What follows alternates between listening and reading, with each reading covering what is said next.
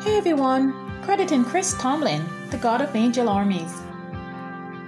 Welcome back to Knowing the Creator with your host, Vashti G. Today we want to talk about our responsibilities as children of God to know who our brothers and sisters are in Christ. You know, Elijah thought he was the only person that was a believer at the time when he was on earth. He felt so afraid at one point, he ran into the desert. He was looking for help. He wanted to give up. He wanted to die. He felt like his life was being taken from him. A time when they had killed the prophets. They had killed the anointed ones. He was so afraid. He ran into the arms of God, only for God to assure him that, hey, I still have 7,000 people who did not bow.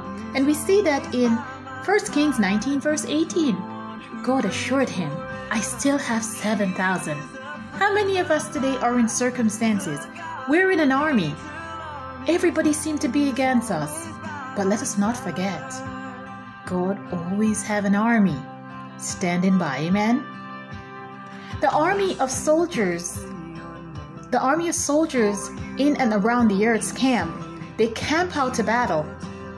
Even as we see in 1 Kings 19 verse 18, God assured Elijah, we do have 7,000. We have an army. Yes, we do. Glory to God.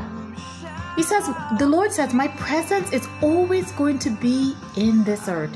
No matter how evil it becomes, no matter what's happening, I'm always watching the just and the unjust. And I do always have a connection to the holy things that concerns the children of my flock. Do not be afraid. Do not be confused. You are never physically alone, and you're definitely not spiritually alone. I know when to show up, and I am on time all the time. My ways are not your ways, neither are my thoughts your thoughts. Take time to find the connection to your brothers and sisters in the earth, to the army of God in the earth. Because even though you may feel alone and it feels like the world is against you, and many times we feel like the world is against us as children of God, and sometimes they are. Let us remember that God always has an army, and that army is always ready to battle for us. Deuteronomy 32 verse 30 says, one shall chase 1,000, and two shall put 10,000 to flight.